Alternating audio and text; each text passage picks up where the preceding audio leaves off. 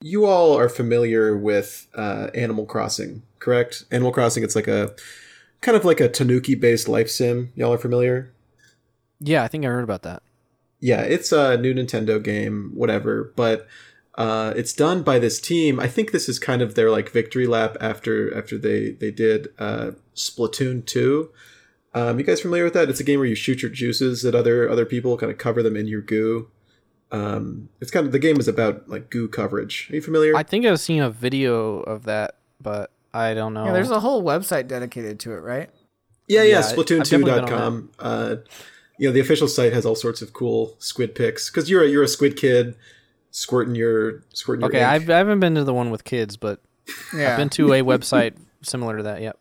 I just want to make that clear. I've never been to a website with kids squirting goo or anything like that. I just want to make, Yeah. make sure that that is uh, public knowledge. Interesting. Well, um, yeah, there's squid kids, there's octolings, which are octo kids, um, but they're you know they're uh, very very similar, just more arms, I would say, than uh, squid kids. Um, but the reason why I bring it up is because I saw um, the new horror film, uh, The Invisible Woman, recently. And uh, if you all are familiar with our podcast, we're actually not just a video game podcast; we're a video game and movie podcast. Um, so I, I bring it up because uh, the Invisible Woman I thought was the coolest, like low key video game crossover I had seen in a while, and I wanted to know what you guys thought. Well, I'm not very familiar with the Invisible Man or Woman or. or Oh any wait, of that. actually, it's called the Invisible or the Man. Invisible Kid.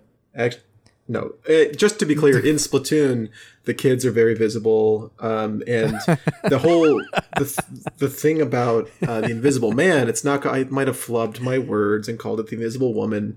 Uh, the thing about the Invisible Man uh, is that this guy you can't see him. You cannot see him at all.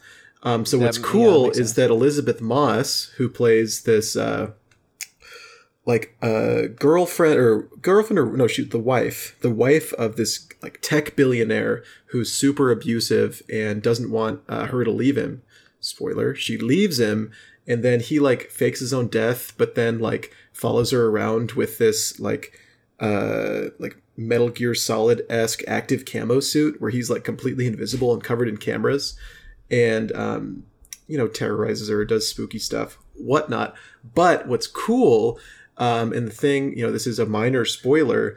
Uh, the thing that ties it into the video game realm really well is that clearly Elisabeth Moss played a lot of Splatoon because she spends half the movie just just spraying this guy with all sorts of you know liquids, goos, um, emulsified uh, liquids that you know show his shape. And uh, I just thought that was a really cool crossover. Like she like sprays paint at him at one point, not with like a cool like super soaker like in Splatoon, but it's clearly an homage in my opinion because um, I mean she's just chucking paint all over this guy because otherwise you can't see him, and uh, you know that's how you know she turns the invisible man spoiler into a visible man.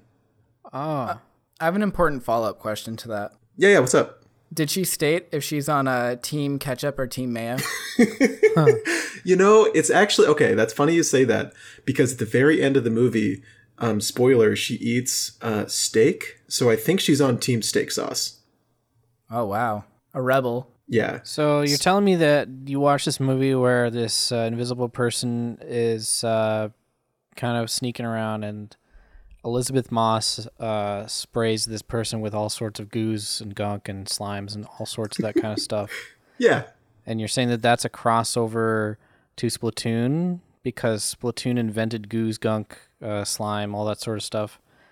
I have a feeling that Nickelodeon might be involved in this because uh, I, I don't know if you guys have watched the Kids' Choice Awards, but I see Rosie O'Donnell on there getting g- goo, gunk, uh, and all sorts of slime all over her all the time. So I think maybe maybe the movie was funded by Rosie O'Donnell or Nickelodeon or some sort of uh, corporation like that. But um, yeah, I think that that's pretty cool that that goo based uh, media is being being made. Wait, they had that video of Rosie O'Donnell getting gooed on Nickelodeon. yeah. There's dude, that's definitely a video floating around on the on the web of uh, of thought that was Rosie O'Donnell fans only. getting all sorts of gunk. All no, no, that was not. I mean, she might have moved it to her OnlyFans account, but I'm pretty sure that it was public or it got leaked or something of Rosie O'Donnell getting all sorts of goo and gunk all over her, or some sort of slime, some sort of uh, some sort of goo. Yeah, for our listeners who have uh, Rosie O'Donnell's OnlyFans account, if you could just let us know. You don't have to share the pictures, but if you could let us know if that's there. Just let us know if you've seen, yeah, some sort of slime uh, at all, just any any kind of slime. Yeah, let us know if you've seen any sort of slime. And uh, what's interesting, Dan, it's funny you mentioned Rosie O'Donnell because in The Invisible Man, you know, towards the end, after all sorts of goo, you know, and paint has been splattered, you know, uh, like a Splatfest type deal um, from Elisabeth Moss on to The Invisible Man, uh, Rosie O'Donnell's like just like there, and she looks right at the camera and says, "Theme song."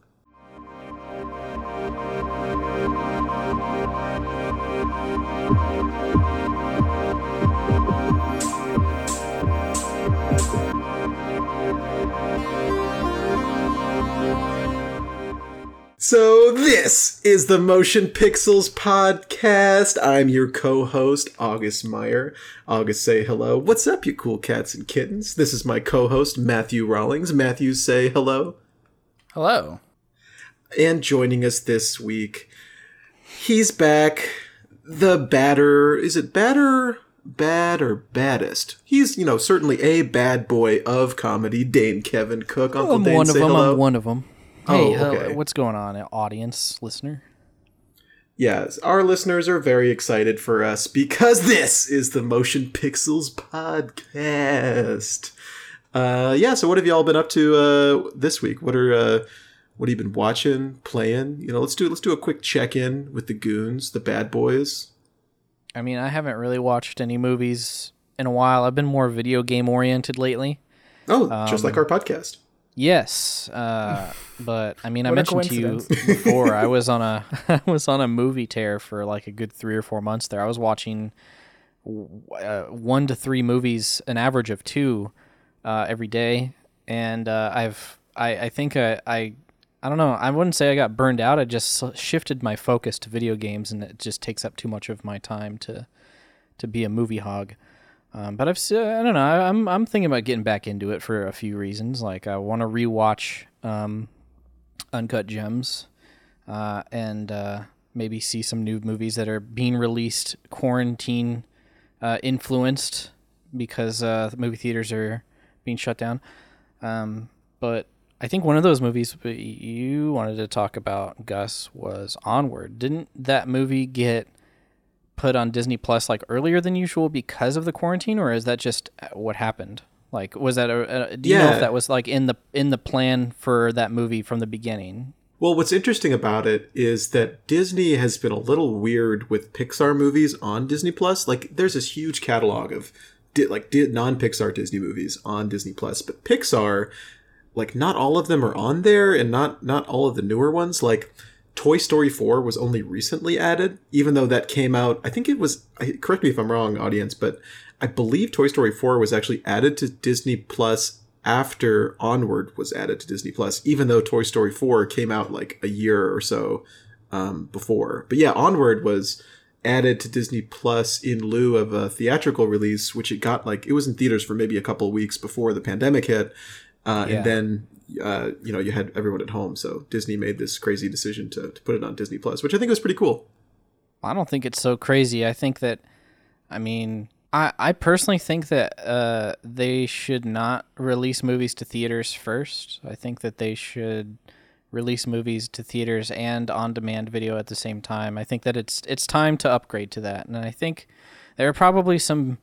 I don't know, moviegoer enthusiasts who are who think that that's blasphemy. That movies should be experienced in the movie theater, but I don't know. I think that people's televisions have gotten good. Like the average person has like a really nice TV now. They're very cheap. Like you can get a, a massive screen LCD TV for like less than five hundred dollars.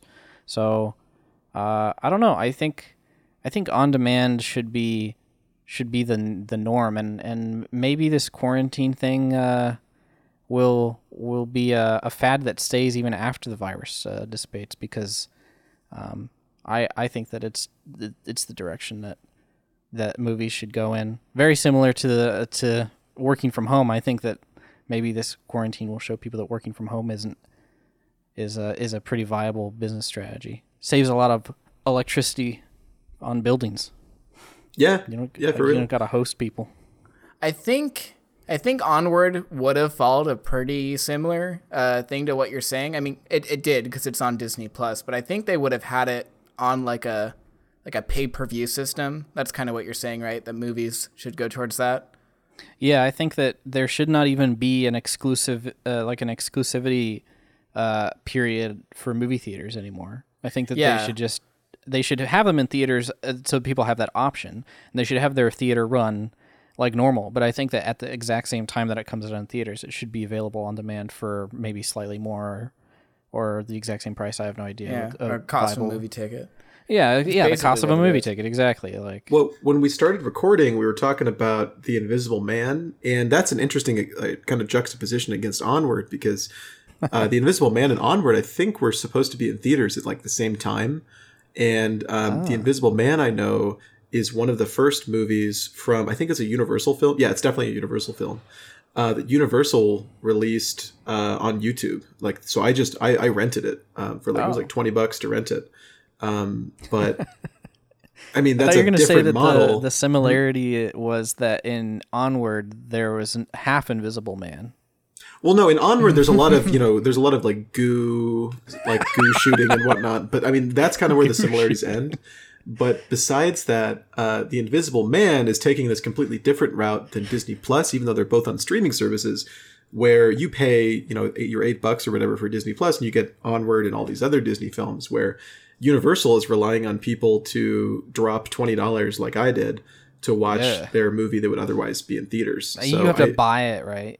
Yeah, I mean, I had. See, I mean, don't like that. I just want to rent good. it. And and uh, even if it's the same price as a Oh movie no, ticket, no, no! I did rent it. It was a twenty dollar rental. I, I don't twenty dollar rental Yeah, it was a twenty dollar rental for. uh movie. That's movie, ridiculous. Are yeah, you that doesn't make any sense. Movie theater tickets are are not twenty dollars. Well, the way I looked at it, like my girlfriend and I were watching it together, and typically this is a movie we definitely would have seen. We both love horror films, uh, and I mean, we would have spent more than that just on two tickets. So I mean, it kind of works I out, guess. but it does feel super weird to be like, I'm spending twenty dollars on a timed rental on YouTube for a movie Yeah. that would be in theaters. It, I mean, it was. I really enjoyed the movie, but um, I would have preferred if like they had released it on Netflix or something like that, where I'm already paying a fee for. Um, Yeah, So yeah, it's just it's different models, but I think we're going to see a lot more of that, like you were saying, Dane. There's a reason that they're charging twenty dollars for Invisible Man, and Onward is bundled in with Disney Plus. Probably, being that I think Invisible Man is probably gets more people to watch it than uh, with its twenty dollar price tag than Onward. Like if Onward was charging twenty dollars, I don't think anybody would have watched it. I don't think as many people would have watched it. I think this is where we I'm get going with that. into how uh, how you felt about the movie itself, because I think Matt, you've already established uh, off pod that uh, I don't know if you have seen it or if you saw the trailer and were not were disinterested by it, but uh, apparently it's not. It doesn't. it's not a very good movie, or, or I don't know. I'm not. I'm not like tuned into public opinion on on Pixar movies. Maybe I don't talk Okay. to a bunch of uh, six year olds, but uh, it's it's not really a talked about movie. Let me kick off the convo, uh, the podvo, with uh, let me just tell tell y'all what you know, tell the audience what Onward's about. Uh, it's a new, new Pixar's newest film, uh, released earlier, you know, like a month or so ago, um, where it's t- it takes place in a like current, kind of like 2020 world where everyone is like a fantastical creature, like trolls and elves and goblins and whatnot. And they all live in like a society very similar to ours, where they've stopped using magic because people found technology easier to use than magic. And the movie's about this family of trolls or something where they're like these blue people with large fingers and arms. And Yeah, uh, they're the trolls. Yeah. Yeah, I think they're trolls. And uh, this is not to be confused with Trolls World Tour, which is another movie out right now. And not to be confused with the online trolls that are always leaving nasty kind of comments underneath my Instagram pictures telling me that I am ugly and stuff. Those are those are a different kind of troll. Yeah, not those. Um, These are like magical trolls with blue skin, and there's a family of them where their father, there's a bro- two brothers and a, and a mom, and the the father had died um, when the brothers were super super young, and they find this like wizard staff that the father left for them that they can use to kind of summon him back for a day, but they botch the spell and only summon back like his bottom the bottom of his body like from his like pants down. So they have to like go on this quest to complete the spell to like summon the rest of his body before the day is over when the, the spell would be gone so that they can say goodbye to their dad. Um, so that that's the plot of the movie um, i liked it quite a bit but um, matt clearly has some differing opinions so let, matt do you want to what, what are your thoughts on onward Well, I didn't dislike it, but like I- think it's just a commentary about Pixar as a whole. Like when Pixar started, uh, you know, they started with Toy Story, which was an amazing movie, uh, and it's still like an amazing movie. Um, and there's this kind of reputation they built up where everything they made was really, really good. And I think people still believe that. Uh, and I think a lot of people be drawn towards Onward because it's a Pixar movie. But like, we're at we're at a point now where I think Pixar has gotten so big that it's not like everything they make is, is amazing anymore. Like I think there's definitely a a B team at Pixar, and I think that was the team that made Onward. Like I so for instance, I just watched the the trailer for their new movie uh, Soul. Um, you wanna- that what- what's, movie- what's that movie about for, just for our uh, audience it looks like it, it from the trailer. It looks like a guy that uh, died early and is journeying through the afterlife and maybe trying to get back to his body or something like that. From from the trailer, that's what I surmised, and it's a very well done trailer. I'm I'm interested in the movie. I would like to see it, um, that concept looks a lot more interesting to me than the whole concept of this movie. Like I like everything that they were kind of hitting on that trailer felt Pixar-y, whereas Onward feels kind of like like an old I don't know, like what the older uh, studios that used to do animated Disney movies, uh, like their 3D studios, or maybe like early DreamWorks movies, right? I got I sure like it. Fe- it feels like Onward just felt like a very passable movie. Like in the entire time, um, I was watching it, it was just very like, yeah, this is like an animated kids movie. Uh, it didn't feel like the world was as fleshed out and developed as they typically go in Pixar movies, which sounds kind of dumb when it's supposed to be a kids movie that's like, oh, what if it was 2020 but everybody was a troll?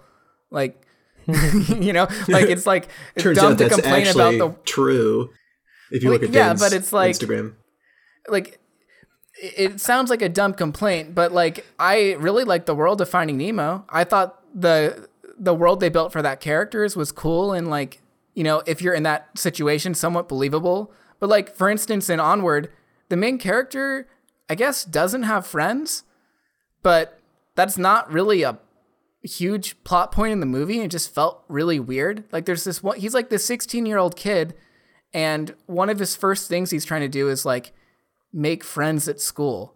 And it's not like the movie's about him being like a very social, anxious person and like having a hard time talking to people. Like the main character seems relatively normal yeah he's just but he kind of just Does, he just awkward. doesn't have friends like like and it's just like this hmm. weird thing that stuck out like he, he had a birthday party at his house and he had nobody come because he didn't have friends and it's like he's like a real he seems like a normal character right like that feels like if this was a pixar movie that plot point would be something bigger but it's not and it just felt like a lot of weird things it just felt I don't know, like kind of like half baked. Like there's only one scene I really liked in the whole movie, and it was the end, and it had that Pixar magic in it.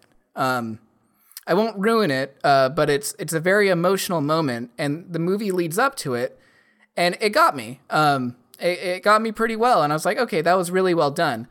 Um, so it ended pretty well, but everything leading up to it just felt very like formulaic, uh, and just very average, uh, which is why I imagine they put it on Disney Plus first, um, because it's just like a very it's a very eh movie. So that's my take on it.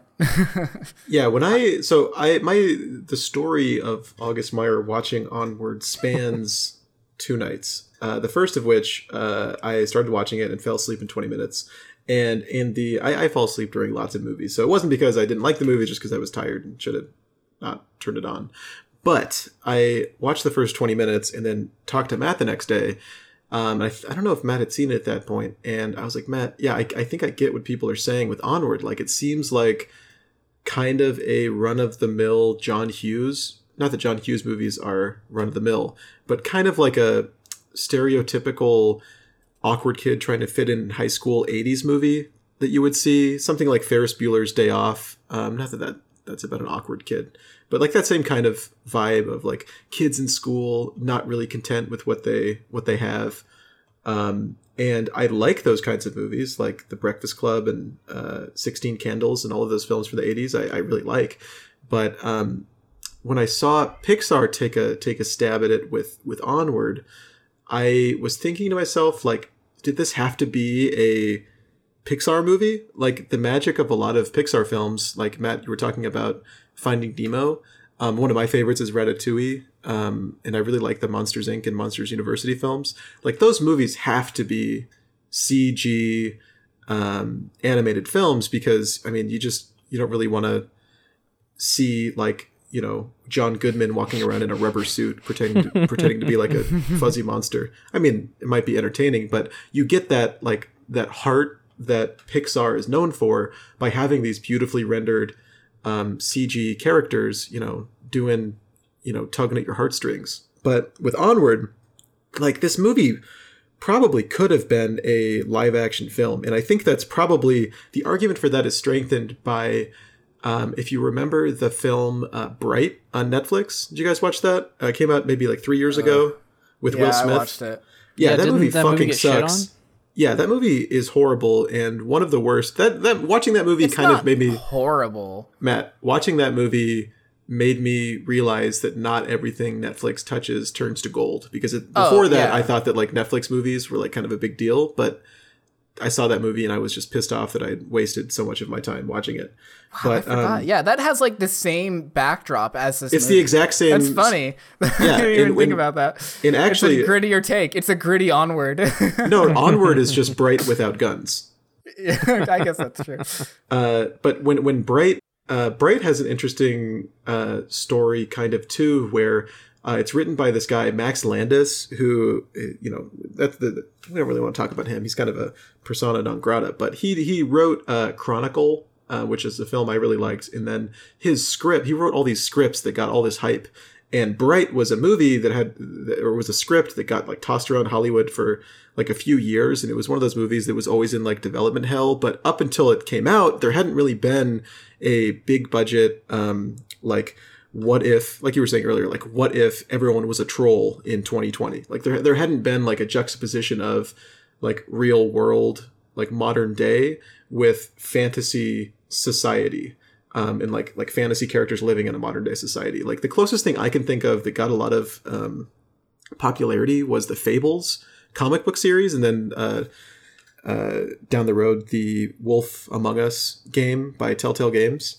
Um, that's kind of kind of a similar like world building effort. You know what I mean? Like it's these fantastical characters living in like New York City, but um, yeah, I mean. I, Bright shows that that concept can be done just fine. You know, it's a shitty movie, but it can be it can be filmed just fine live action. Um, so when I saw Onward, I was like, did Pixar like lift the story or the world from Bright and then just like, you know, put some Pixar, you know, sprinkle some like Pixar heartstring heartstring juice all over it? Like what what's what's happening here? Um, but when I watched it in its entirety, um, I th- I just thought the movie was filled with all these really fun moments, um, really heartfelt moments that um, drilled into what I think the the point of the movie was that you know you kind of like choose not that you choose your own family, but you know your your family not just the traditional role of mother and father.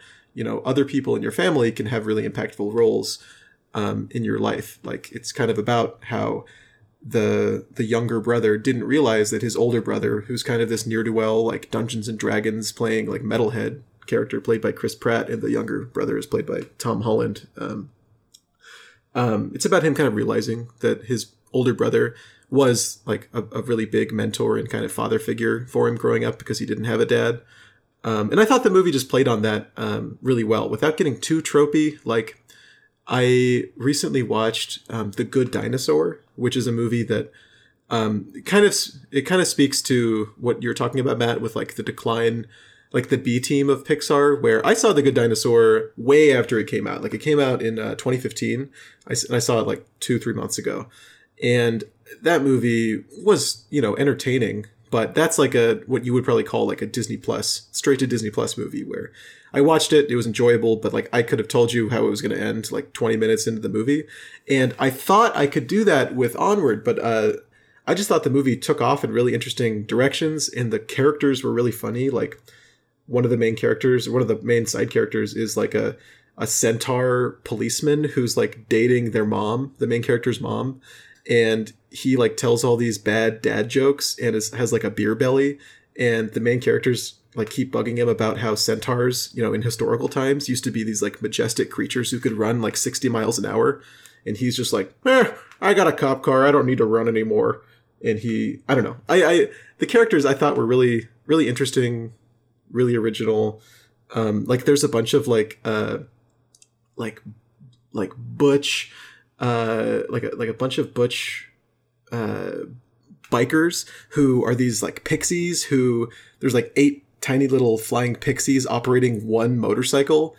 And i thought that was something that like only pixar could have done like pulling off that like weird kind of character design of all these like like like women in leather with wings like all like you know two or three of them operating just like one handle or one pedal on a motorcycle racing down the highway. I thought i thought that was really cool i i, I just thought onward was full of that kind of stuff there it's funny that there's a lot of points you just brought up that were things I was gonna say, but you have like an opposite take on them almost. Sure. Like it's funny you brought up Good Dinosaur because that was something I was gonna point to, like the existence of the Pixar B team because that movie Mm-hmm. agree with that. came out this that movie came out the same year as uh, Inside Out, which was really good, which Oh was God. obviously the A team. yeah that movie's incredible But like when you're saying this movie's full of funny like original characters, I thought everything was just very like oh look, this has been done before. We're to have this. Like the the fat cop, right? Like the dad the stepdad's a fat cop and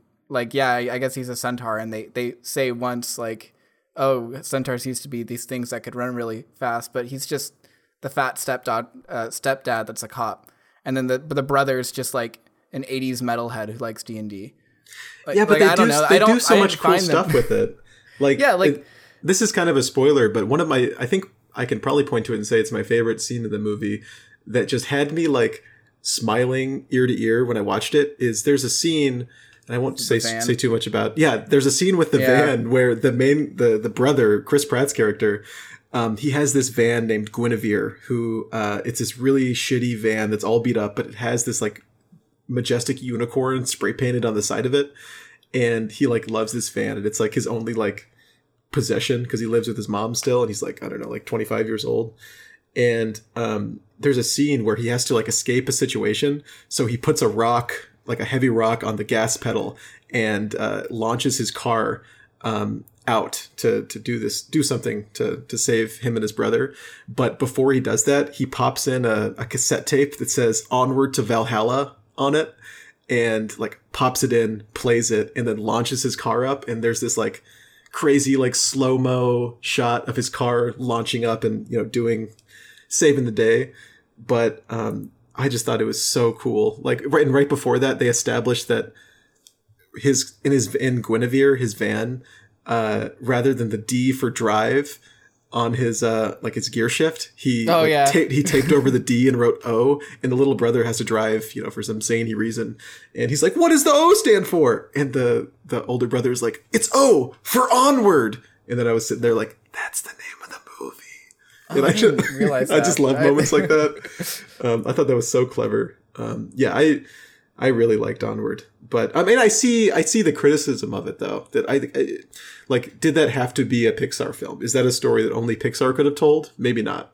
But I think they just took what was a kind of formulaic setup, um, and and made it really enjoyable for me. Like, do you remember the uh, the thrift store or not the thrift store, the pawn shop? Yeah.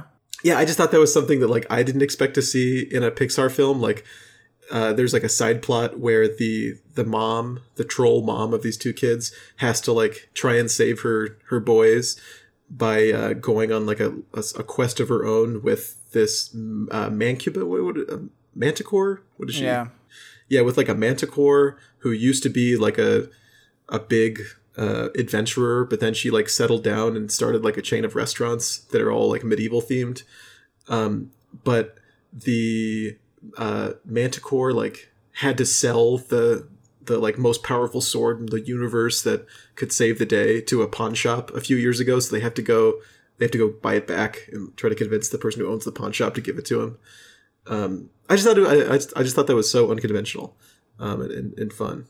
Yeah, like I think my main point was it. It's not that I hated the movie. Like I enjoyed it. Like if I had to give it a thumbs up or a thumbs down, I would I'd give it a thumbs up. But I, I my main point was just that it's not an incredibly strong movie, and I don't think it will be incredibly well remembered as like like it, it it's not top tier Pixar, right? Like no one's gonna look back and be like, oh wow, yeah, Onward was definitely one of the the better things Pixar did in the recent Maybe nobody years. from our age group, but Yeah, because I'm, I'm, I'm right now I'm looking at the list of uh, Pixar's movies that they've released, and it does seem like there's hot streaks that they get on. And right now, like their last five movies are Onward, Toy Story 4, Incredibles 2, Coco, and Cars 3.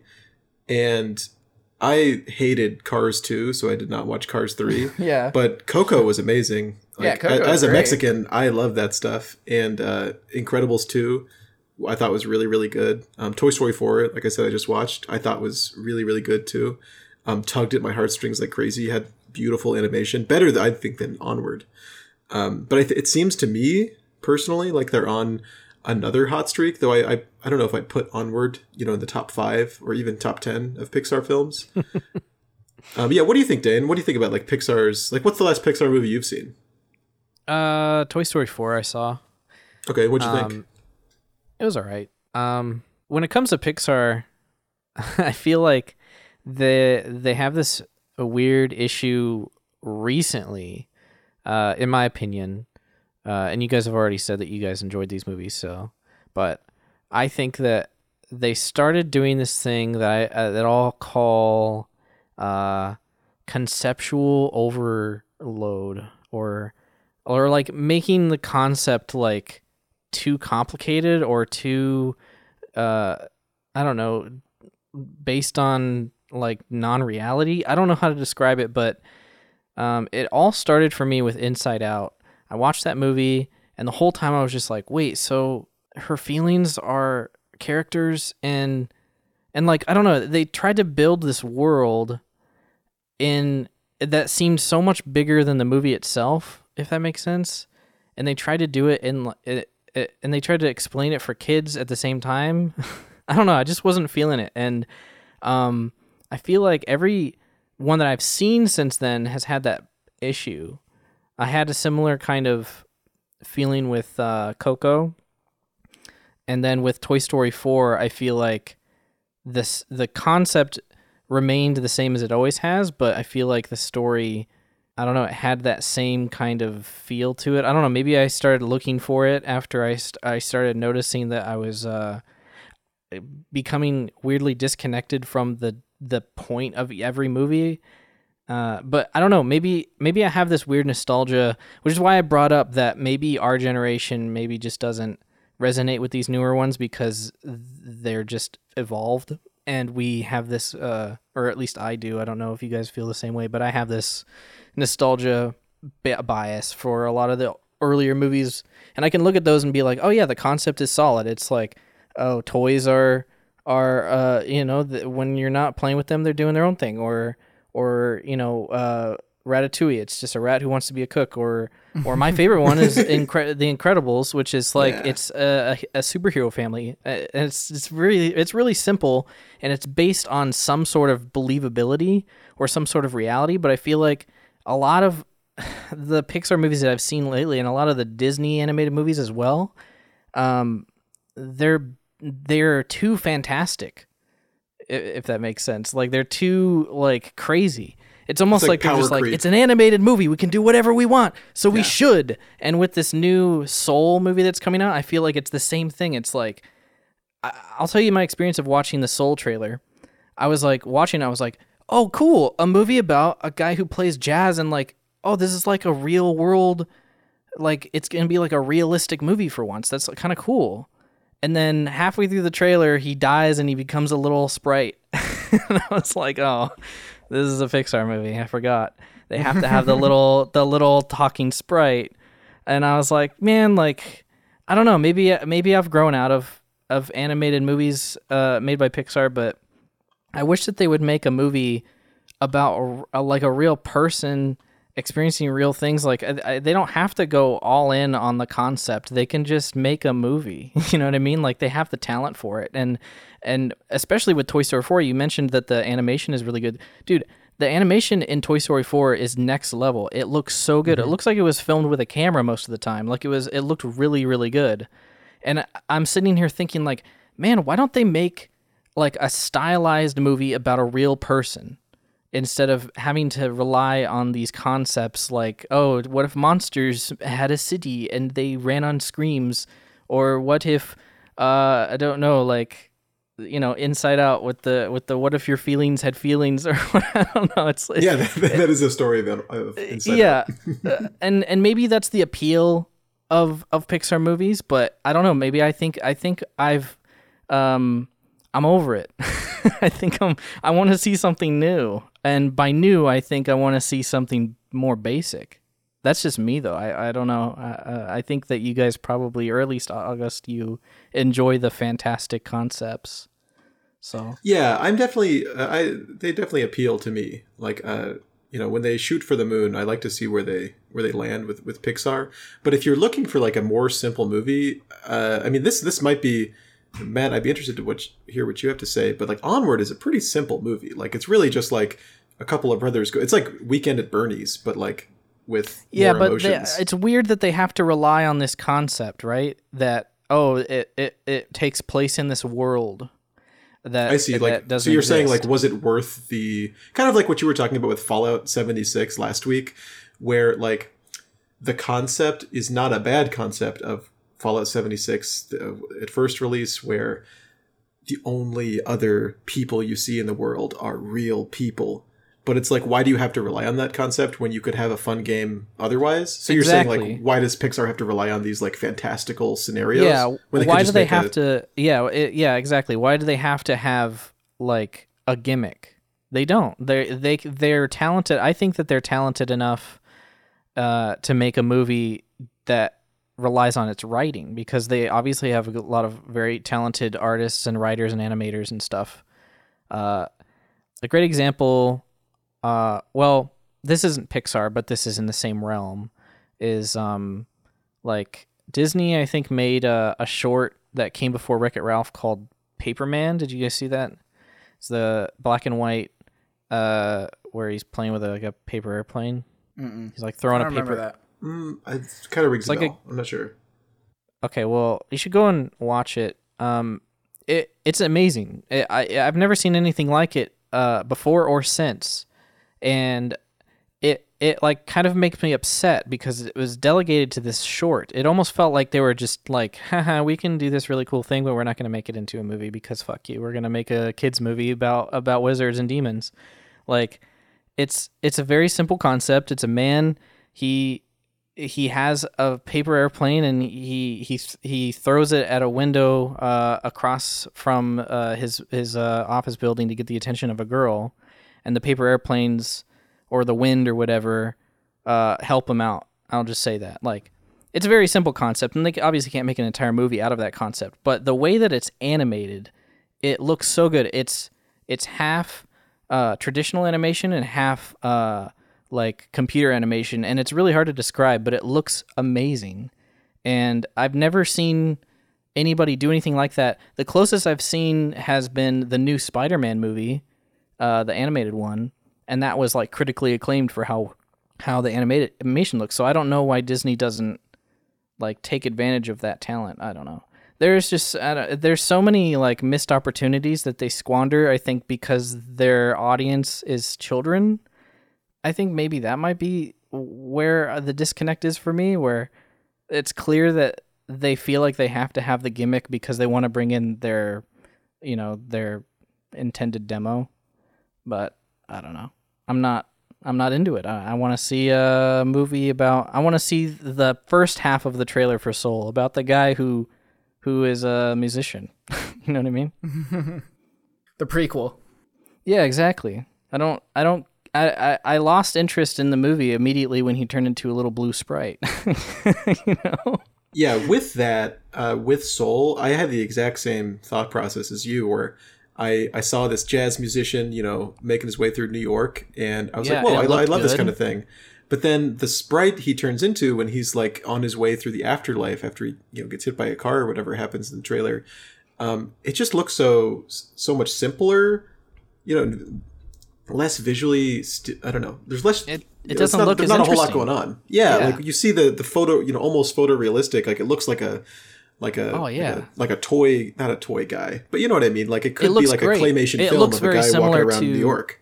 it looks very similar to Toy Story 4's like Yes. hyper realistic animation, and I really liked that. And and I, li- I liked all the scenes where like um there's a there's a scene in Toy Story 4 that's amazing to me. I went back and like rewatched it uh, like immediately after I saw it, uh, where it's at night, and I think uh the RC car gets caught in like a river or or a storm drain or something the lighting and like the water looks so like crazy real. It's it's weird to see such good CGI in uh, what is supposed to be a stylistic uh, animated movie.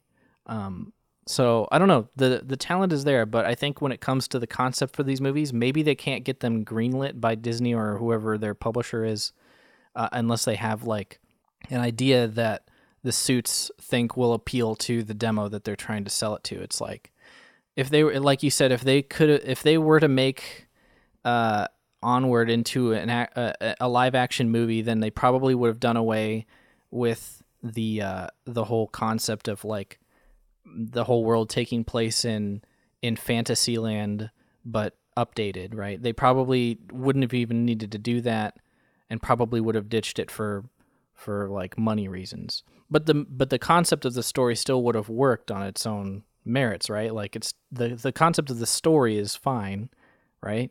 It's just it doesn't really have as much to do with with the fantasy land as much as it has to do with just like going on an on a quest, you know? Yeah, I I mean that's kind of what I liked about Onward though, where I, I thought that like the the fantasy land aspect of it was well done enough where it added a, a, a different layer that I could enjoy on top of the you know already But that's what I'm saying story. is that that's not uh that's a, it's a hook. It's not it doesn't it's not important. It- it's yeah, just it, it, it, it, didn't It's just to get necessarily need to, to be a part it. of the story. yeah, I, I know exactly what you mean, and that sounds like like what Matt one of his gripes was uh, with with with Onward. Yeah, it could have just been Chris Pratt uh, and uh, Spider Man or whatever his name is, but um, it, it could have just been humanized. it could have been humanized versions of them doing the exact same thing, and maybe they find out that their dad was a wizard or something, and that could be the extent of like the world building that they do. But like to go all out on like, no, this is Monsters Inc. level. Like this is the world that they live in, and they they show little side scenes in like that's another Pixar thing that they do is they like when the characters are walking through a neighborhood or like the camera will like uh like be distracted by some other separate scene and then there's some funny thing where it's just like oh this is like what happens in real life but this is like monster version you know what i mean like, so like that yeah, in Onward, Dan, it's funny you say that. There's this there's this thing that was a big part of like the marketing campaign that's like totally just one of those like side shots in the movie where like unicorn now that people are like not into magic anymore and just, you know, friendship ended with magic. Technology is my new best friend. uh, unicorns have turned into like pests where they're like pigeons now, where like there's shots of their shots where they're just walking through the city and then the camera will stay for a minute on or for like a few seconds on these like unicorns who are like eating out of the trash and that is like exactly what you're talking about it's like these aren't pigeons these are unicorns. yeah, yeah, yeah. And uh, I don't know. Uh, I'm not saying that that's that's bad. It's just that I've seen that so many times. It's predictable at this point, and I want the I want a movie where they they they drop all of the the gimmicks, all of the hooks, and they just make a good story that's well animated. And like I said, I thought that's what Soul was going to be when I clicked on the trailer, and I watched the first half of it. But then they were just like, actually, he died, and now this is like a commentary on the afterlife. And I don't know. It was a uh, uh, I don't know. We'll see. Maybe they. I mean, I'm looking at the Wikipedia, and it's and it's kind of funny. They have movies that haven't even been announced yet. Uh, they have an entire section where the entire thing is TBA, TBA, TBA, except for the date, the exact release date, June 18th, 2021, March 11th, 2022. It's hilarious to me how Hollywood works, where they decide the date of the movie before they even come up with the movie itself. Yeah, they got that all the Disney Plus bucks from Onward. They're like, enough for a 2023 release now, boys. I just Giddy love up." that though. They're just like, yeah, we need to make a movie. Doesn't matter what it is. It just needs to be good. uh, at, and it needs to come out at exactly this time because we just don't have a movie coming out then, and we need to make money. But you know, oh wait a second. For uh, I'm looking at on this Wikipedia page. Uh, it looks like the music direction in Soul is done by Trent Reznor and Atticus Ross. Who That is great news. I love You the, all- I, yeah. I love them. They are amazing. Yeah, I mean, I, I don't even listen to Nine Inch Nails at all, but I love either. the the film scores they've done for uh, David Fincher's films. Like, uh, yes. What are they? They did the Social Network. Um, I, I was just thinking about that movie the other day. That soundtrack is incredible. That soundtrack, I, I think um, it's funny. You know those little Spotify things that you can get where they tell you like what music you've listened to the most. Mm-hmm. Uh, it's it like goes. It has like a bunch of regular shit. Like, oh yeah, you've listened to like this band and this band. You're like, oh, that makes sense. And then Trent Reznor and Atticus Ross is like one of the top five ones because I I listen to the the Social Network um, soundtrack all the time, especially when I'm like doing mindless shit, like working on things. It's perfect, perfect, perfect background music. It's amazing. Yeah, I I mean, I uh, I'm looking at Trent Reznor's Wikipedia page right now, and there's just so many cool movies that he's done. Like he also did, I guess, the soundtrack or the score for The Girl with the Dragon Tattoo by David Fincher. Yeah, I saw that too. It's so dope. actually. So that I really really love that movie. Um, yeah, I mean he's a talented dude. Yeah. this is totally a totally an aside, but I was just watching uh, um, some documentary on Quake, the original Quake, and um, apparently. I forget if it was Trent Reznor or Atticus Ross, but one of them agreed to do all of the music for that game just because he played so much Doom um, before. He was like, "Id Software, you guys just seem dope. I want this next game to be like even more metal. So just let me do the music for it." And he even like does some of the voice lines and stuff too. So this is a guy who's been like in the thick of Yeah. um, like really awesome Composing. for like yeah for composing for so long. Wow. I think he's an amazing composer, and um, I think he was supposed to do the soundtrack to David Fincher's next movie, which was, um, forget what it was. I was really excited for it though. Gone Girl too. Gone Boy. I, I recently saw that movie as well. That movie's crazy.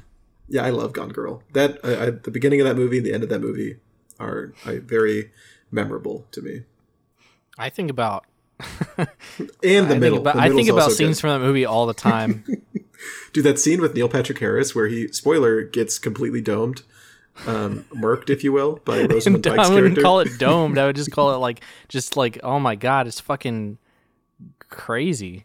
I, Yeah. I don't know if we're I don't know if we're a we spoiler can spoil podcast. Gone Girl. We can spoil Jesus Gone Christ. No, no, no, That's no. what I I'm haven't ta- seen it. I haven't Oh, You seen haven't okay, seen all right, Gone all right, Girl, all right, right. Matt? That movie's like ten years old. Get a come on, Matt. Keep up. It sounds good. I It's might very- go Matt, watch you, it now. You should, you should check it. It's super. I super love good. watching Neil Patrick Harris get fucking murked. Yeah, I will okay, tell so you this: Gone- it'll yeah, yeah, it'll for it. it'll make you not want to get married. Yes, it'll make you yeah want a prenup at least. it'll make you uh, stay away from any sort of female ever. Yeah, Matt. Just in case you know, this is a you know for our listeners too, for you know the dozen or so who haven't seen Gone Girl. Uh, Gone Girl. It's based on this very very popular book, but it's about this guy who becomes a t- total pariah in his neighborhood, where he's this like well respected, well respected man whose wife goes missing, and she frames she like purpose she makes herself go missing. Like she basically escapes the marriage by making it look like he somehow killed her.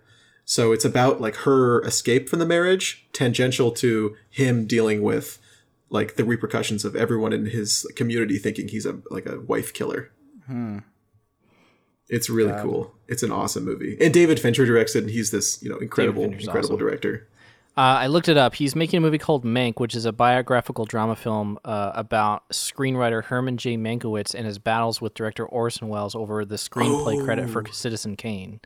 oh And my god i love citizen kane Yeah, and it's uh, it stars Gary Oldman in the title role, and uh, the music is gonna be by Trent Reznor and Atticus Ross. So I mean, Dude, Gary Oldman. Every every time I hear Gary Oldman in a role where I know he's just gonna like melt into it, I get so excited. And I love I love biographical films like that, and, uh, and in the hands of David Fincher, it's going to be very interesting. He did a very good job on uh, on Zodiac, which is a biographical.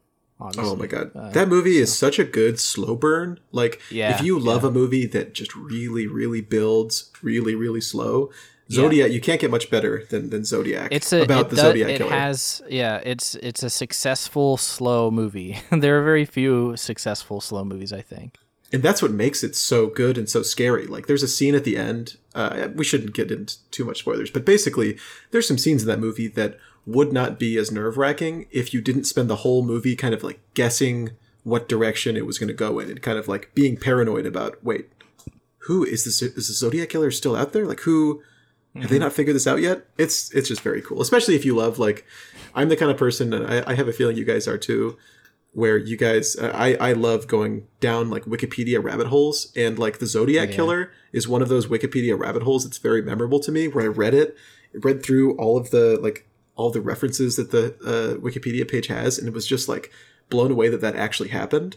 And then they Yeah. make a movie about it, and it's this very very long piece that really goes in depth about all of the you know crazy shit that happened um, in the 60s or 70s when that was happening.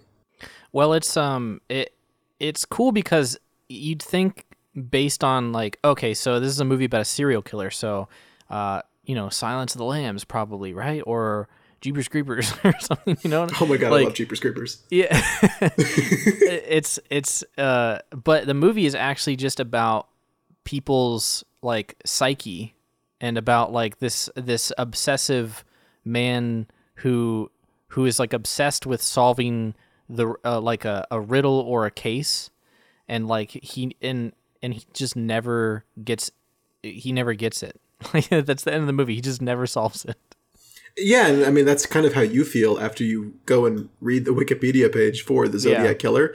You're sitting there like, God, they never got this guy. That's insane. yeah it's nuts Yeah, people Matt, if you think haven't that, seen that, um, you got to see it. he, uh, People think that he got uh, he got caught lately. I think right. That I they think he got caught him. by Cole Phelps in uh, L.A. Noire, right? that game's pretty Cole Phelps, accurate. LAPD. That's yeah. the only th- I think I actually know about the Zodiac killer is uh, they briefly touch on it in uh, L.A. Noire. Well, case closed, I guess. Rockstar's got it covered. Phelps got him, dude. Case closed. I'm surprised they didn't put that on the Wikipedia page. Uh, speaking of uh, cases being closed, uh, Daniel, uh, Uncle Dan, I heard through the grapevine that there has been a uh, weed conspiracy, an Animal Crossing weed conspiracy update. Yes, I will touch on this because uh, I already got in. I mean, if you want to hear a little bit more um, history on this conspiracy, we did an entire episode detailing uh, exactly the history of this conspiracy. But basically, weeds, uh, for one reason or another, were growing in other people's towns, but they weren't growing in my town. They weren't growing in Leah's town, and a few other people that I know, they weren't growing in their town either. So we decided to uh, start an investigation, ask around, try and get uh, a bunch of information.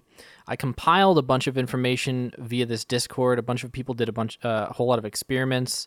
Not a whole lot of them time travel, so uh, it took a, a a few days to really hone in on exactly what the problem is. But uh, I'm 99% sure I know the answer now. And Wow. the answer that we've come up with is that there is a weed limit, that there is a set amount of weeds that you can have planted on your island before they all stop growing completely. I don't know why this is in the game, but uh, you can only have 150. Well, you can only have 149 weeds or less on your island before they stop growing entirely. So if you have less than 149 weeds on your island, then they will grow normally. Uh, they won't grow every day. They grow randomly. Um, and uh, I think water has a chance to speed that up, whether it be rain or watering them manually. But uh, if they're if you have 150 or more weeds on your island, then they will not grow ever. So that is the answer to the Huh. weed conspiracy. I don't know why this happens. Uh, I don't know why that would be in the game to begin with because I don't see the problem with having uh, a bunch of planted weeds growing. Doesn't seem like it would disrupt the game in any way. Maybe uh, I don't know how much you guys know about game development, but I mean, would do you think that it would lag the game if there were a bunch of weeds? No, that I bet were- it. I bet it's just something to do with like before, like in the original Animal Crossing, your entire town could get just covered in weeds if you didn't play. Um, I bet Yeah. this is just something they put in where they're like, if you come back from a long break, they don't want you to have a seemingly endless amount of weeds you need to go pick if you don't like them. Maybe. I, I- yeah. I think that would be it. It's weird that they stopped them from growing though. That probably just has something to do with how they like the fact that weeds will pop in every day makes me think that weeds growing is tied into the same system. So once they hit Yeah. that limit, it's just stopping that. Yeah, Um, it just stops all weed activity uh, altogether, not just growing, but also just making more weeds. Because I have noticed that uh, people say that your that your town will grow new weeds every day, but I, I ever since I started playing, I I noticed that there were I never got any new weeds anywhere. Like the weeds that I had were the weeds I had. So I just have too many weeds on my island. I need to.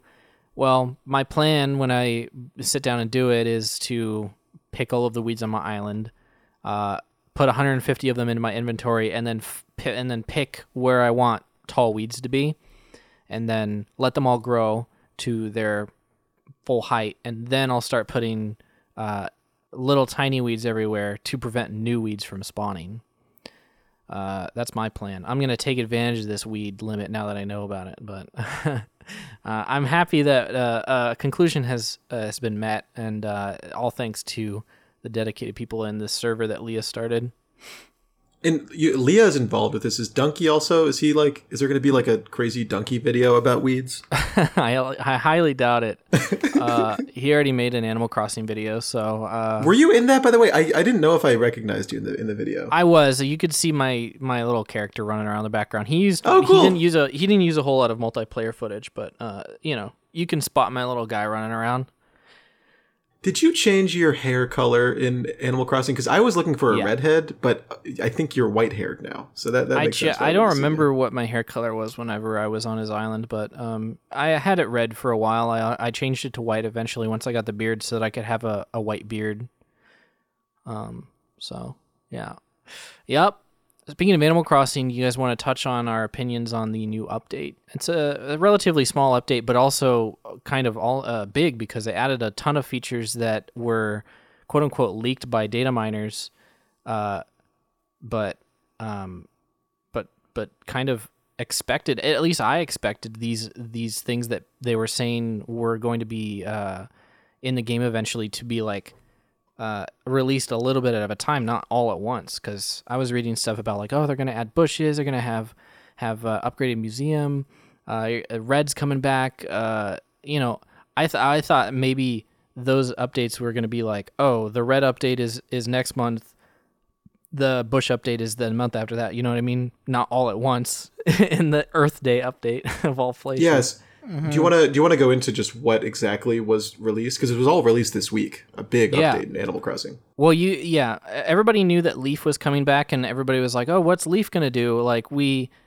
He's like a a I think- sloth. yeah, he's a sloth, and and previous games uh, had him selling fertilizer, which was uh, something that's not in uh, this game, and and I thought maybe he was going to introduce the fertilizer item into the game to like speed up the growth of flowers or something. Um, I, n- I didn't for a second think that he was going to have bushes uh, because I don't know. I didn't assume that they had bushes planned for this game, but bushes are awesome. They also have hedges, which are, are like a form of fence um, that look like hedges. They're that What? are very very nice. Uh, yeah, there's hedges and flower those? bushes. They're different. they're in the game now. You can go and get them. Wait, but but do you get the hedges from Leif? No. what you do is you have to plant a bunch of um, bushes on your island. I think you only have to plant five actually.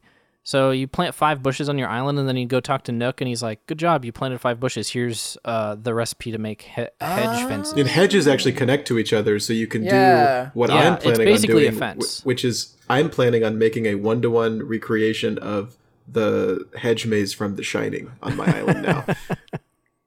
Okay. You should do that. You should do that, but you should make. You know how you can make cliffs that are like one square wide. You could do that with the cliffs, and then put hedges on top so that people can't use the ladder to get up, like over it. Ooh. oh, that's, a great idea. That's a great Yeah. idea.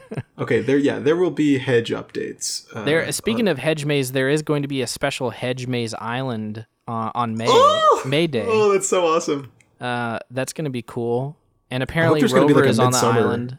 They teased there's, like, Rover being in the game, which is like a character Who's Rover? from Rover? the old games. You don't know Rover? No, I I only played the first Animal Crossing pretty briefly. Yeah, and then Rover's- yeah, Pocket he was in the first one. Whenever you boot up the game, he's there. Yeah, he's the he? guy that that uh when you first start, he talks to you and he's like, "Oh, I can set you up. Uh, I know Nook in this town you're going to. He can give you a house." He like he's like your hookup in the first game. You meet him on the train, and every time you Oh, travel the on train. Okay. Wow. Yeah, Yeah. yeah. He a lot of people are sad that he wasn't in here because he's been in like I think every other game, um, and he just didn't have a, a place this time. So th- I know what Dane's talking about. They showed him in the background, like they didn't Yeah. announce him like Rover's coming back. Um, he's just kind of in the back of the video, so people don't know what he's there for. But I imagine it's kind of just like almost like an olive branch being like, "Hey, look, we put Rover in here now. Shut up and don't, don't ask us for him anymore. He, he's in the game. You can talk to him." My overzealous uh, uh, speculation is that he's uh, going to be added to the villager pool, Oh, which, that'd be cool. which Leah thinks is a ridiculous concept, but I think that What? I don't know. Every time that I bring up like, oh, what if they do this, and, and her her general response usually is, but that's not how it. Oh, that's not how it is in older games. I was like, this is a new game though. they can do whatever they want. Um, Yeah, I've heard people talk about like Isabelle, like wanting an option to like have Isabelle retire and, and enter Yeah. the villager pool. that would be cool. Yeah, I think that would be cool if they they I don't know somehow made it so you could have any of the in, old NPCs that don't uh, do the same thing be a be a villager like the uh, the male miss- the yeah, mailman mail guy. uh, pelicans. Like, why don't you just add them to the villager pool? Why not? They're not doing anything else. Yeah, Um, he- I miss him. they also added um, Redd, which is a character from New Leaf. I don't know if he was in He the was in old- the original too. He was in dude. he was in City Folk Redd. too. Redd Yeah. was definitely in City Folk for the Wii. Yeah, he's a little fox. He's um he got out of prison and he's back and he's doing illegal activity again. So uh, yeah, but this time he's on a boat and he accesses your secret beach, which is cool because uh, I I don't know why I didn't think that they would have a purpose for that secret beach beach so soon, but it's cool that he parks there. And it's funny that he parks there because he's not allowed on the island. Is he there every day? Every time I've No, been on no. this week, he's had his boat back there. So I wasn't sure if it was just a new permanent fixture. I I've been playing like every other day because I was testing my own weed hypothesis if it only grows when Yeah. you don't play. Um, But yeah, he's been there. Yeah, I dude, I love Redd. I I love. I don't know if they added this in the past games, but in the GameCube game, um, and I think maybe the DS one, he would show up in like a tent in your town as a random Yeah, yeah. event, was Um, random. and he served the same purpose where he would sell you art, but in those games you didn't get to inspect him. So like the whole thing is like he is kind of shady and he'll sell he'll sell you forgeries. So if you try to donate a forged piece of art to the museum, Blathers is like, "Whoa, this isn't this isn't a real one. We can't accept real?" this." Yeah, and in the GameCube game, it was random. So you'd buy it, and it would you'd have to get lucky, um, or maybe you could inspect it like on the shelf, but it was really small, so you couldn't get a good detailed look. So it was kind of hard to tell. Where in this one, when you go on his boat and you look at the piece of art, you can look at it close up. And I feel like a detective when I do that. Like, Like I'm zooming Films in- LAPD. Yeah, like, dude, I stared at this picture of the Mona Lisa today on his boat for like 20 minutes, and I was like, this, this looks right. And I pulled up the actual Mona Lisa, and I like went like square per square on that picture, just like looking like, all right, the smile, uh, that's too obvious. They wouldn't change the smile, right? Like, it's got to be something detailed. She had this little blue splotch on her shirt on the Animal Crossing one, and I was like, is this like the glass that it's on, or is this like some sloppy paint that the Forge guy left on there? Like, I don't know. Um, but my detective work paid off because it was real, uh, which was nice. But I did like, I don't know, man. I, I I'm gonna have so much fun doing that for whatever like old 50 pieces or whatever they have in the game because it, it just it, it's so much fun to like like just look at this stuff like super in depth. Uh, I have a I have a real blast with that. So that, that's definitely the highlight of this update for me. You know, I actually, you know, I've been playing uh, pretty much every day. I've taken maybe three days off total since the game came out. Um, but when this new update came out uh, on the, I forget what day, I think it was like Wednesday. I didn't have that much time to play because we've also been playing. Uh, Matt and I have been playing just a stupid amount of Valorant, uh, which we've talked about um, in previous weeks. Um, but when I was playing on Wednesday, I spent probably an hour total spending like over a hundred thousand bells on just the flowers that Leif brought, um, and all of the all of the bushes and stuff. Like I have like probably two hundred plus of the uh, uh, 200 plus of the the flower bushes that he has because when I saw that when I saw that there were bushes added and then hedges you know that you get afterwards I just knew that I needed to you know make a make a hedge maze because I love that kind of stuff but um, I, I didn't get a chance. I, I have not seen Redd yet. Um, I haven't been back to my beach. I have not seen him walking around my island. So that's something that I haven't even um, experienced yet that I'm, I'm excited to because I love doing stuff with blathers and I feel like as I've been playing so much I get a lot less um, like fossils and um, new bugs, especially and new fish, especially Yeah. um, that I don't get to like you know see blathers freaking out about bugs and stuff as, as frequently as I did when I was fir- you know first starting out. Yeah, and what's nice is I think the museum is going to be a relatively like updated place as these updates come out because I know there's still some other things that I mean if they implement them in a way they had in the past that they're going to add stuff to. Like they could still add an observatory, which I don't know if it's I don't think that's been leaked. I, I think that's something that people are still hoping. But like uh, Brewster, the guy that owns the the coffee place, he's been in the um I'm so excited for a coffee place in Animal Crossing. yeah, like initially he was in the basement of the museum, which what I'm what I I'm trying to decide like what is more likely is if they're going to add a bunch of these other things because I think Brewster's been leaked. Like I think a lot of people know that we're getting Brewster in some sort of way.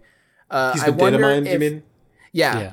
Um, I'm hoping they maybe add some sort of little like section that you can like more shops that you can place on your island. Um, that way, like maybe Leif can get a permanent stand, kind of like the Able Sisters uh, tailor shop. Um, Brewster can get a building. Um, but what I think is going to happen is I think a lot of these new merchant NPCs they add in are going to be like rotating on your square. Like I wouldn't be surprised if Brewster has like a little coffee cart that. Oh, that'd be great. Uh, I would Like a coffee but- truck kind of thing. That'd be cool. yeah, but I want the I want the coffee house, dude, or I Yeah, want it I want in more the museum. buildings. Yeah, More buildings would be nice, just to fill Yeah. out like the island with more interesting stuff. What I did like, I, I thought that the uh, speaking of like carts, uh, interesting carts they've added. Um, I think la- maybe two weeks ago, maybe a week and a half ago or so, they added the um, crossover items that you could get from playing Pocket Camp. And um, I played, you know, I talked about this in the podcast early on. I played a lot of Pocket Camp, especially as all this stressful stuff in the world started happening. I started to just play that instead of going on Twitter. Um, and I, I, I don't think you have to do much in Pocket Camp to get these, but you enter a code or whatever um, in the eShop that you get from the Pocket Camp and Pocket Camp game on your phone, and you get uh, a popcorn machine uh, cart and a uh, fortune cookie cart, so you can make your own little, I don't know, like carnival type thing. Um, so I don't know if they'd add like a coffee cart for Brewster, um, because so like th- there's precedence that they have these like purely decoration uh, carts otherwise. But it'd be cool if, like you were saying, Dane, if there was a store new storefront that he, he could open up and you could place. Yeah, that would be the ideal situation, but people have also brought up that it would be inconvenient to a lot of people who have already mapped out their island by this point to be given an entirely new building. or there's just like, where am I supposed to put this fucking building? Like, I don't, I don't have any space for it anymore. I already decided where everything's gonna go. Not to mention, like, uh, Leah pointed out, and I've already done this once, but uh, it was a chore already to do it once. I can't imagine doing uh, doing it like eight more times. But since you can have uh, multiple accounts on your Switch, you can have each of those accounts have its own character on your island, and they each character gets their own house. So you can basically have multiple characters and have uh, up to eight, I think, on one island. so you can That's have a lot of extra houses. you can have eight extra houses, and you can basically just use those houses as like shops that you can decorate with. with I mean, there's a bunch of like. Uh, Oh. There's a bunch of furniture that that implies that you should be making like diners and stuff like that. And people have already made like uh restaurants and things like that out of the extra houses. So there's already so many things you can do but like um an npc controlled house is definitely like something people want. But at the same time it's like you got to find a place for it. It's not that big of a downside i think but maybe for the the more planned out islands it would be more of a a hassle to introduce it as a as a DLC instead of like coming out right out right out the bat and saying that oh you, this is you got to find a place to put the the coffee shop as well.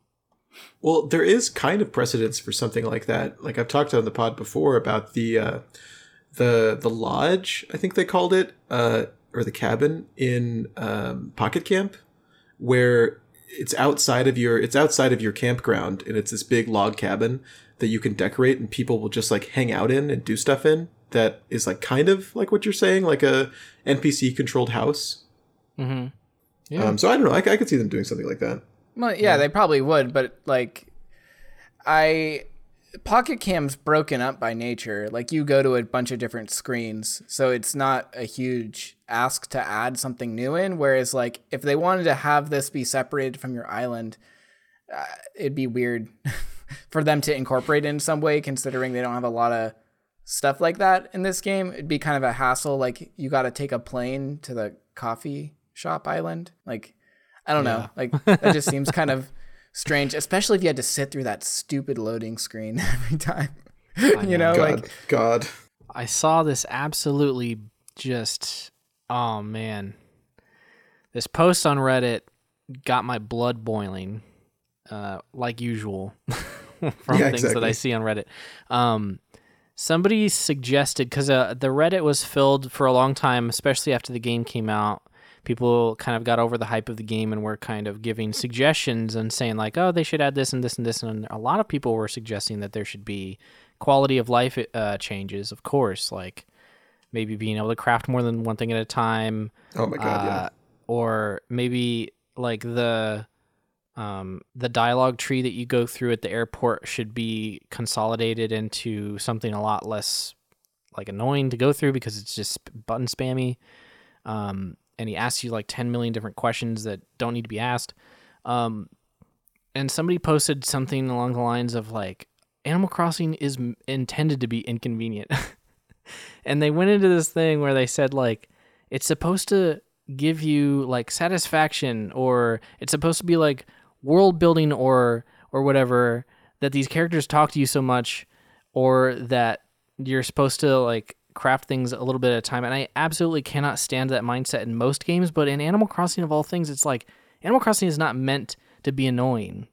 Like Yeah. it's the exact opposite. It's supposed to be a calming game and you're not supposed to get frustrated by things in the game like that.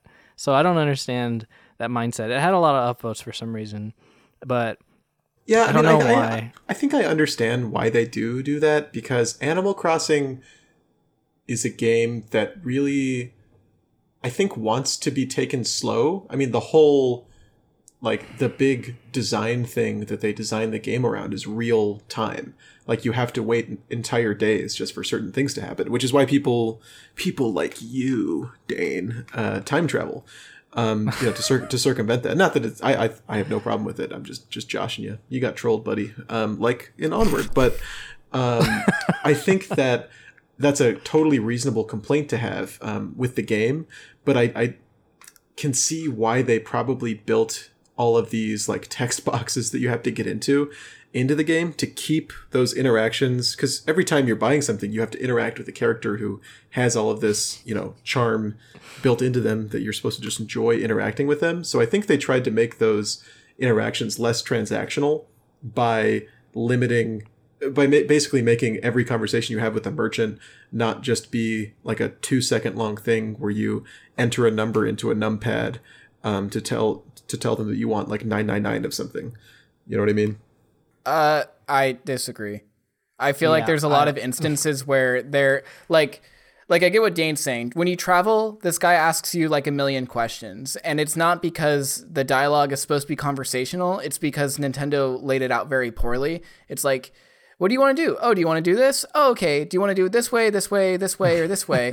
and then if you mess it up, you have to start all the way from the beginning. Yeah, right? yeah, And yeah. that's annoying. And then there's other weird things in the game, like you can sort your storage in your house, but you can't sort your inventory, right? That's dumb. And like for taking the game slow, there are things where like it makes sense uh, for that to be a thing, but for like even for like crafting, like one at a time, that's kind of silly because like if the game was supposed to be slow, it's like they they have a tool wheel, right? Like there's things they want to speed up. The things you do repeatedly, like uh, repeatedly over like over and over again, they want to try to make it so like okay, if you just want to get your axe, you press this button, you get it quick. Like that's cool. Oh, but if you want to make 50 wooden tables, uh no. Or if you want to make like 50 shovels, no. It's like it'd be like uh, if you had to deposit bells like 10,000 at a time or something. Yeah, and Like, and it was it di- all done under the guise of well, this game is supposed to be slow. You know what I mean? It's not that it's supposed to be slow. It's just bad game design. Like there's just a lot of examples in Animal Crossing where there there's like I think Dane talked about this like on our first podcast when we were going over it, but like a lot of the it- it feels like a lot of the menus are made by different teams because some things are really streamlined Sure. and others aren't. So it's it's just kind of bizarre when you when you see those things, uh, especially for things that like shouldn't take as long as they do. Like if I want to go to my friend's island, like why do I have to go through this whole Yeah. repeated conversation tree that's always the same um, and then wait in like a I don't know, 5 minute loading screen. with like Right. loading music do, Yeah. do, do, do, like it's cute for the first couple times, but I think it also goes in with like I think another thing I said once is like I don't think they expected people to ever travel. Yeah, I Like, think they or expected to do much. it every like once in a while. But I mean, there are certain days where I spend all day on Animal Crossing just looking at that loading screen. Like, yeah I don't know. Uh, it's yeah Nintendo. yeah it is don't- nintendo they don't i don't think uh, it's Internet well. They definitely don't do internet well but I, I don't i don't i hesitate to say that it's bad game design i think it's it, i think it's very intentional um th- th- th- that they did Well, that. just because it's intentional doesn't mean that it's good game design. no no you're absolutely right but i see what they're going for um and i think it conforms with i, I would say it conforms with a lot of what else uh, animal crossing is going for where it's a it's a like a vacation from reality that they they want you to just take it easy and enjoy your time here on this island like i've been i've been playing now with quite a bit of bells in the bank after um the i had that crazy bell price that i let like 100 Yeah. people onto my island um, and i've been investing that into turnips and now i just have like enough bells where i don't have to think about um, you know selling fish or bugs or anything like that to Yeah. to buy whatever I want. And with that, it's kind of felt like a retirement simulator where it feels like the game doesn't it, it rewards like logging in every day and playing, but not with not in the way that a lot of other games that want you to log in every day do, where yes, you get like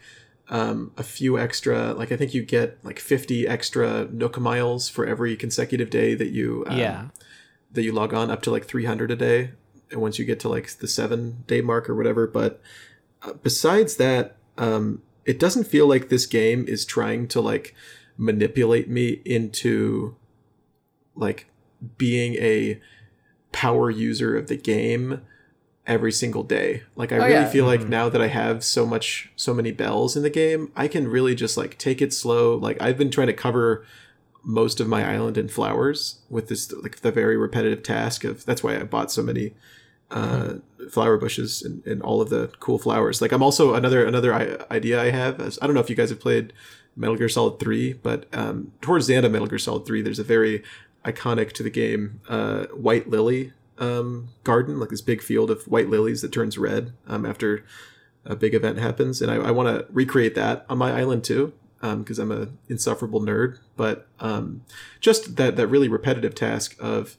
like planting a flower, like standing in a spot, planting a flower there, moving to the next one, and doing that like 500 times. I find that really relaxing, and I don't feel like Animal Crossing like asks much more of me than to just do exactly what I want to do. So for me, I don't get too bothered by it, but it does lead to like the annoyances of like I was saying before, I spent like straight up an hour talking to Leif over and over again. Yes, I'd like to buy five shrubs. Yes, I'd like to buy five shrubs. Yes, I'd like to buy five shrubs. Yeah. Yeah. Wait, okay, so something you said reminded me of this letter that I think you guys got. Did you see that they nerfed interest rates Yeah, with the latest did. update? It makes sense. It really It does makes make sense. sense. It was an that. exploit people were using to just get bells really easily. So Wait, what what was the exploit? I mean, it's not really an exploit. I mean, it's just it's just like a they were taking advantage of that system. Uh, what they were doing is you could get any amount of bells, like you get I don't know, hundred thousand bells, put it in the bank, um, and time travel. Uh, I think. Well, first of all, you set the clock to. I think the earliest the switch clock goes to is like, Like two two- thousand. Yeah, and you just get money that way. And Like, yeah. uh, so what was the nerf? Like you can't time travel? Like they only give you interest Well, I, I think they just don't. I, I think they just don't give you nearly as much interest. I think you probably. Ha- I don't know what exactly the nerf is, but I can only assume that they nerfed it in such a way to where it might not be as viable to do that. Because But- what people were doing was they were putting like ten thousand. They were putting like a hundred thousand bells in the bank, and they were time traveling like sixty years into the future, and then the bank interest would basically like m- give them a ton more money and then they could just keep doing that repeatedly and it would, it would take them like an hour and it would give them like 10 million bells or something so yeah, but you can still do it if they if they only made the amount lower. Like i guess you could still do it but maybe um maybe it's a lot less i don't know what it is but i don't know you'd that think that if so nintendo was really concerned about that then they would they would nerf the um the turnips but yeah, that's what I'm saying. Like I I saw that and I was like, are you fucking kidding me? Like like this is their this is their i wasn't response. upset about it I, I well I'm not like it, it doesn't bother me really because it doesn't bother me in a sense where that's how I was making money. It's such a negligible way to make money in my eyes that I Yeah. thought it was insane that they changed it. Like it's Yeah. gonna do anything. No, like, exactly. it- it- if you're not exploiting it, it feels like I made like from the turnip thing. You know, when I let all those people on my island, I made like like five million bells in like a day, and then I put that in the bank, and then like the next day was the the month uh, turnover where I got the entrance, and I got like thirty thousand bells. So like for a normal user, if you're not exploiting it, it doesn't feel like that much. Yeah, It, it, it it's like, oh, this is cool. Like Exactly. the idea of interest is there.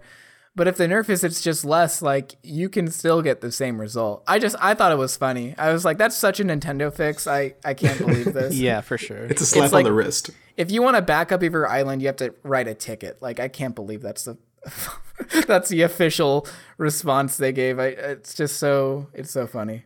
Yeah, it's it's weird. Of the, I think it's it's funny that they're apparently blind to the intended feature over the non-intended feature. You know what I mean? Or they're just like, oh, people are making uh, X amount of dollars uh, by doing this non-intended feature, but they're also making mm, like hundreds of times that amount using the intended feature. So what should we change? Yeah, Uh, I don't know. The one that we didn't design and we we can't admit is flawed. So, which by It's the way, I don't think that it's bad that the turnips can be exploited by by, by that much. It's just I think that they severely underestimated how easy the internet can come together to make millions of bells using the system. I think it's just another sign of them not understanding how like powerful the uh, online feature can be for those games. Oh yeah, hundred And I percent. hope I hope Nintendo continues to to get it right more consistently. You know, I think yeah. Animal Crossing made pretty big strides in that direction, even with these weird hangups we have on it. Like I, I felt similarly similarly about uh, Splatoon two. Um, it was pretty cool to have like a PvP online game from Nintendo that worked pretty well for the most part. Um, Mm-hmm. And I don't remember having a whole lot of hang up hangups with that. So I think Oh, Nintendo I is getting better. online. The Why? online in Splatoon was we save that for awful, dude. Like, there's so. I could just list off the three things wrong with it. Okay. Um, you can't play competitive unless you have the exact size of your team. So there's no filling for matchmaking. So if you want to actually try to play the game in like a a more dedicated sense, like oh, uh, so if you want to actually play on the same team with your friends, you have to have the exact amount for competitive, and that's it. If you want to play a game with your friends, you can all join the same game, but it won't reliably put you on the same team. So you'll just randomly play with against them, which is annoying. Um, and then the PVE mode, you could only play like a few days a week in Yeah, set what was time up with periods. It- it's because Nintendo's dumb. They're like, this is a great idea on paper. Like, it's an event. People want to do it. And what they fail to realize is there's a reason things like DVR and YouTube like change the way people watch TV. It's because people like to do what they want when they want to. You no, know? Matt, this is this is just Matt. This is an enterprise. This is an entrepreneurial opportunity to introduce TiVo for Splatoon two. It was dumb. It was very dumb. that, that's that's honestly and like those two things are why I stopped playing Splatoon 2 so fast. It was because I couldn't play it in a fun way with the few friends that got the game. I stopped playing Splatoon 2 because Mario Odyssey came out, and it was just the, I treated it like a stopgap game between like Breath of the Wild and Mario Odyssey, and it was great for that. But I never got into competitive. I just played the quick plays over and over again because I didn't have any I didn't have any friends who played Splatoon 2 at the same time I was. Yeah, it was it was just frustrating. Sorry, that was a little rant. I had to get that out. Splatoon 2 tilted me a bit. No, it's all good. You know, we've all been tilted, you know, in more ways than one. But being mean- tilted by Splatoon 2 in the same way, not not too dissimilar to the way Elisabeth Moss um, was tilted by The Invisible Man until she implemented Splatoon 2 features um, in her horror movie. Um, you know, very very similar there. I mean, I don't even play uh, Smash Bros anymore unless I'm playing like against an NPC because it's just unbearably just terrible. Yeah. After I got through, so that's a game. I mean, maybe we, we could talk about this on another pod because like Nintendo just has so much to talk to talk about. But Yeah. with Smash, that's one of my favorite games of all time that I cannot play online because I love that game so much. I get so into how I'm playing a certain character, and then I just get absolutely fucked by their the insane lag on their on their whatever input servers lag they're is using. just, it's insane. obscene. It's insane. No, it just make to me makes it unplayable. So I only play against NPCs um, myself, um, or you know, couch co-op. But you Yeah, know, the very really do few times anymore. that I have someone over at my place and we play it, that's honestly the the only real enjoyable player versus player experience. Yeah, and like if it's any consolation for Smash, like it's horrendous in that game, but for most fighting games, their online is almost like it's not nearly as Yeah. bad. But there's a reason uh, FGC stuff takes place primarily in person Yeah. at local meetups because any sort of latency in those games is just it makes it unplayable. Yeah, it's terrible. yeah, that actually, Matt, that's a good segue. Um, as we kind of end, uh, get towards the end of the podcast, uh, I wanted to, Matt and I wanted to plug.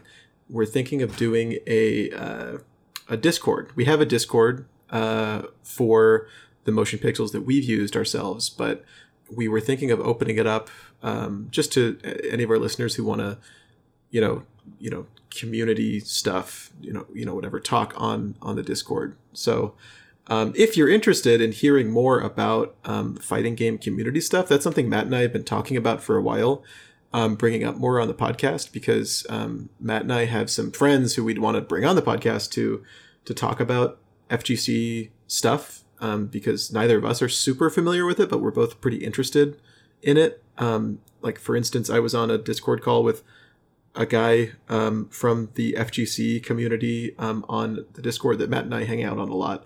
And I brought up, uh, he was like, Oh, I, I play a lot of FGCs. Um, I haven't really talked to you before August, but that's kind of what I'm about.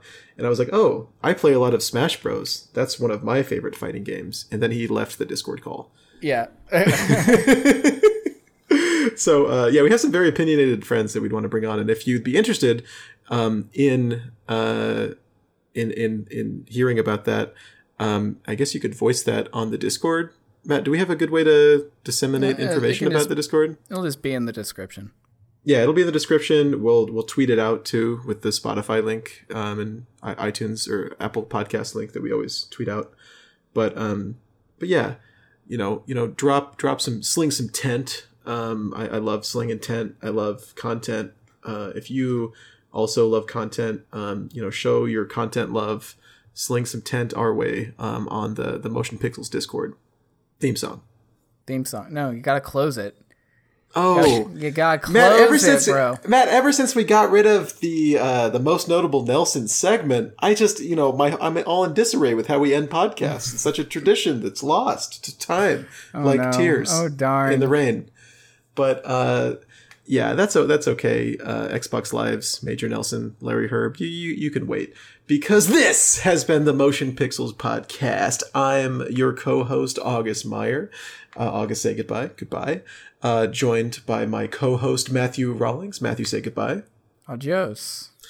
Uh, I think that's Spanish. And uh, Dane, Kevin Cook, Uncle Dane, That's me. uh, the bad boy of comedy. If you would like to say goodbye in Spanish, now's your chance. Uh, uh, burrito. and uh, theme song.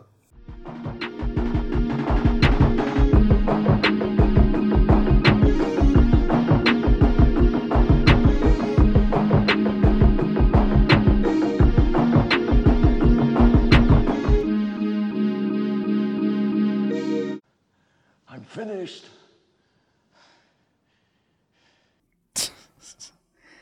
Stupid.